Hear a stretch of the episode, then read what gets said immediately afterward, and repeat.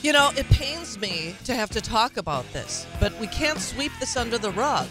If we don't call it out and cor- and have this behavior corrected, uh, Republicans are no better than Democrats, and they have no business criticizing Democrats for breaking the law if they themselves are doing it. So, and this is just a continuation of that last segment. Um, so I read, and there are the Wisconsin Ethics Commission uh, has filed. Well, they have recommended felony charges against uh, not only the uh, Mayor of Antigo, who's the chair of the uh, Langlade County Republican Party, the vice chair, and then a, a, couple of other Republican parties, I believe Florence County, as well as uh, Chippewa County Republican parties, but uh, also State Representative Janelle Brandtjen, who knows better, who knows that you can't launder money, who knows very well that you can't donate, you can't exceed the $1,000 mark for donating to a candidate. She laundered, she sent 3 grand to the to the Langlade County Republican Party. Why would someone down in the Waukesha area do that? Why would a state assembly rep give uh, $3,000 to the Langlade County Republican Party? And Knowing that that's not the final destination for exactly. where that money is. Exactly. And I mean, come on.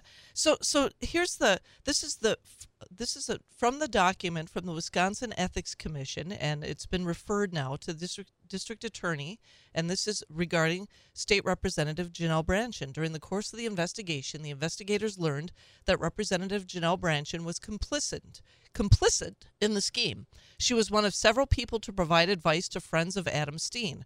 Further, she also had communications with Mr. Adam Steen regarding money being contributed to the three county parties. She also played a role in facilitating contributions from Save America to the Chippewa County Republican Party, and that's unfortunately that's Donald Trump's PAC. So now he's getting looped into this uh, the Florence County Republican Party and the Republican Party of Langlade County. There was at least one recorded conversation where Janelle Brandtjen was discussing getting money from Save America to a county party.